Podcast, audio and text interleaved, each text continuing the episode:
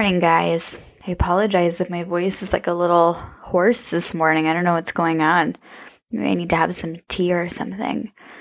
Welcome back to Confidentialish. I'm your hostess, Kayleen, and today is a confession of the week episode. I asked you guys on Instagram what you were kind of vibing for this week, and you said confession of the week over an interview. So that's what we're doing. In case you didn't know, I really rely on you guys on Instagram to kind of guide me. Um, you know how I'm a novice at this, so I really appreciate your guidance and your input. It really means a lot to me and it really helps me. Eventually, we'll get there where I don't ask you guys for shit. No, I'm just kidding. I'll always ask for help from you guys, probably, but I really do appreciate it right now. So, anyway, the question that I asked you guys last time was what's the worst piece of advice that you've ever received? And then if you felt like hmm. sharing what's the worst piece of advice that you've ever given. Not many of you took me up on that one. Um, that's okay. That's no big deal. I had a lot of really great submissions for the terrible advice question. So we'll just go off of those. Because when I say that not many of you told me the worst piece of advice you've ever given, I'm and what I mean is none of you did. So But I will tell you some that I have given, which was terrible. Um, anyway, I guess we can just dive right in.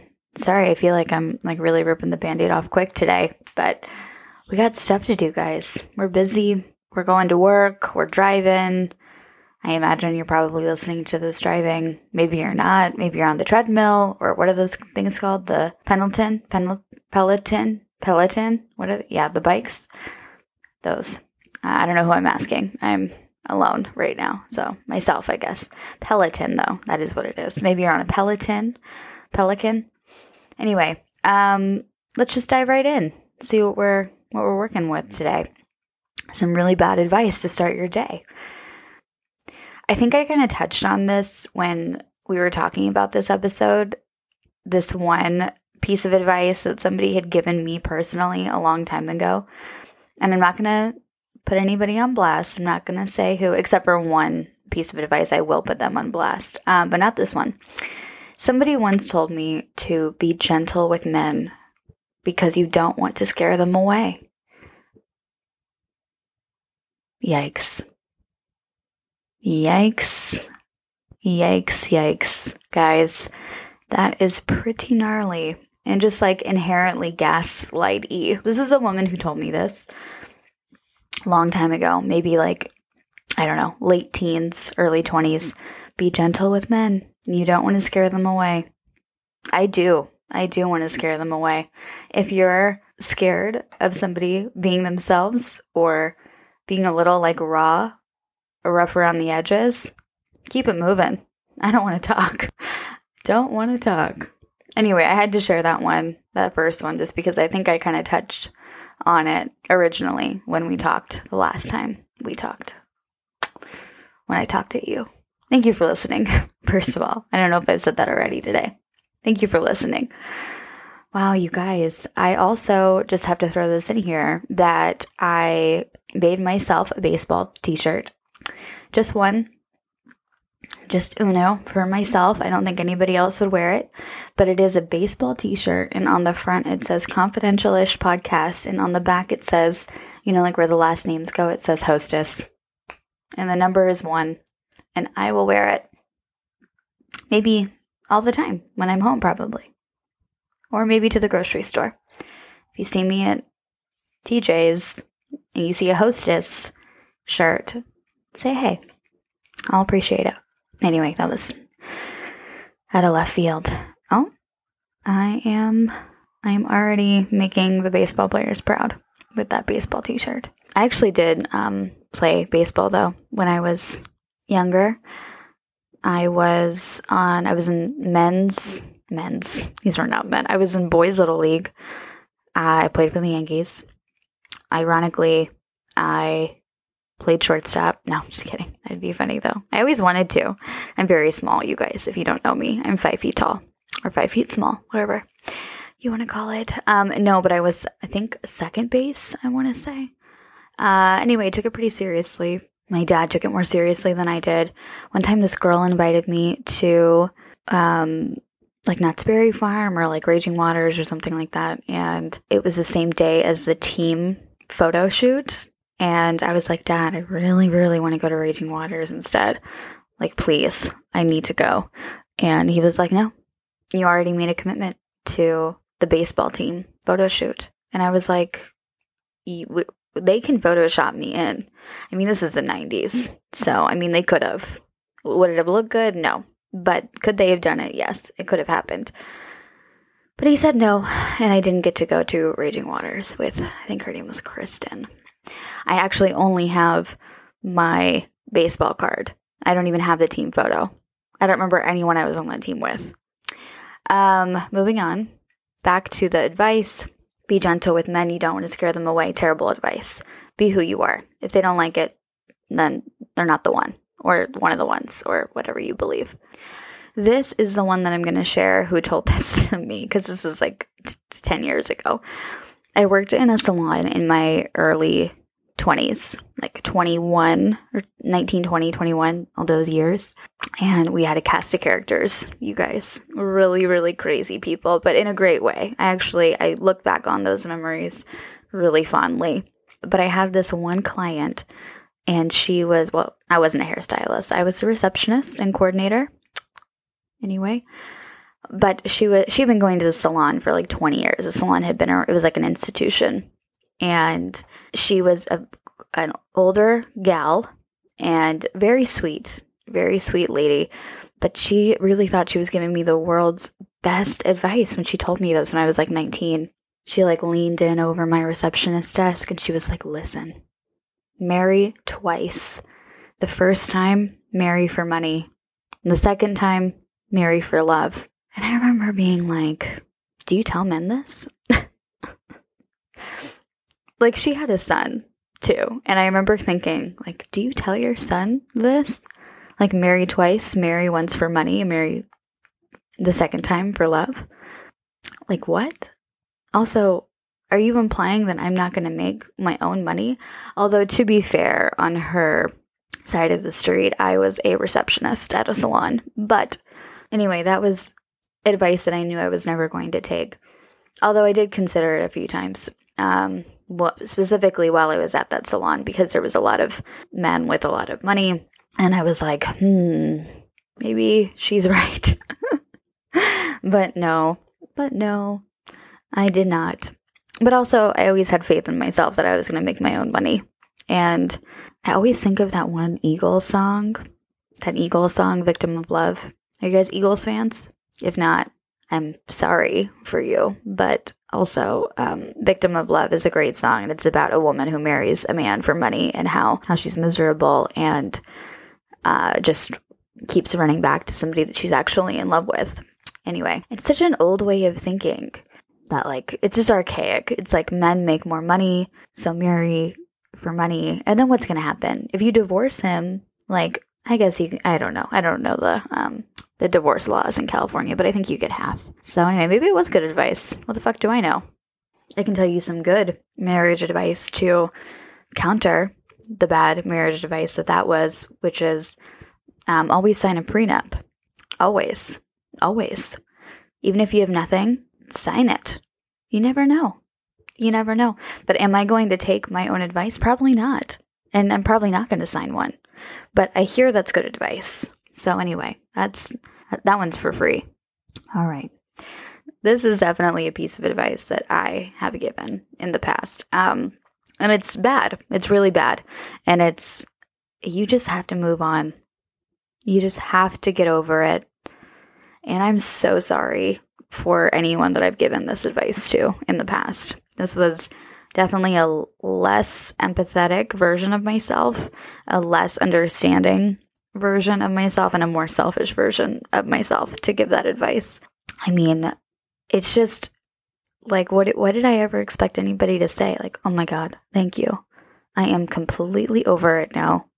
Thank you for that advice." I mean, everybody has a process and how people handle handle and go through things is just so different for everybody. So, just telling somebody just to get over it or you have to move on is like, "No, Actually, they don't. they do not have to get over it and move on. It, it, it was super selfish and dumb advice to give on my end. I, I again, I am sorry for anybody that I ever gave that advice to. The actual, the real advice I should have given, the good advice would be if you're going through something and you're having a really hard time moving on and getting over it, then you might want to take a second or a minute and dig in as to why you can't let it go.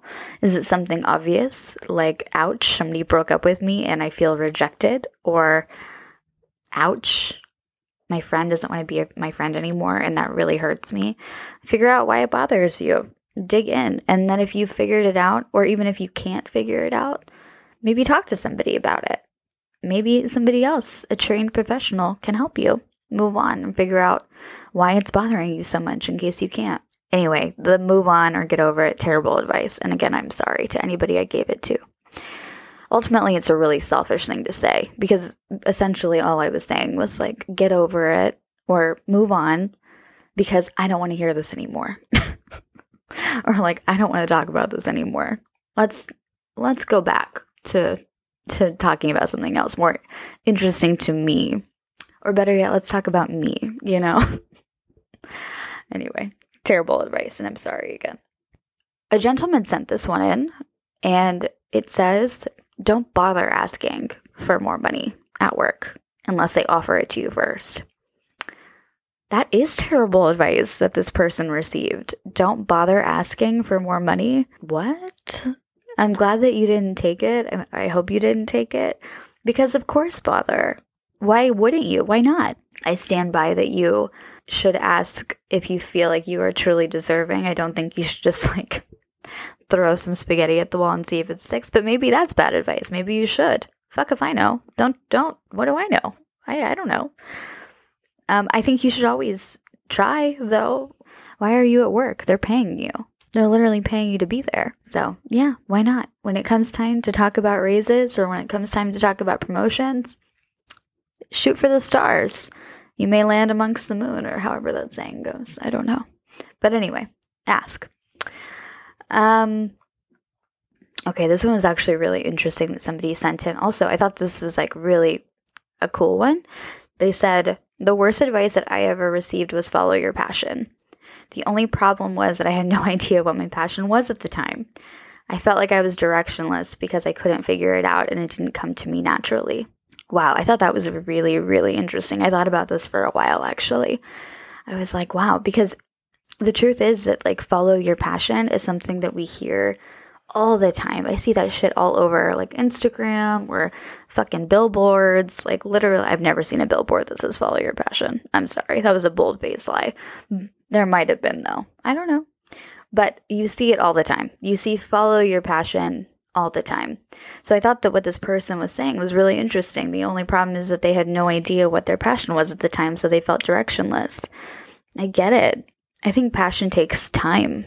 I think sometimes you might think that you won't like something, but you start doing it and you feel passionate about it. Or passion is like a slow burn where it builds and you're like, whoa, I love doing this. I, I can speak for myself only personally, but with this podcast, I felt I, I loved the idea that I had and I thought that I would really like doing it, but I did not know that I was going to have this level of passion for it. Truly, I had no idea.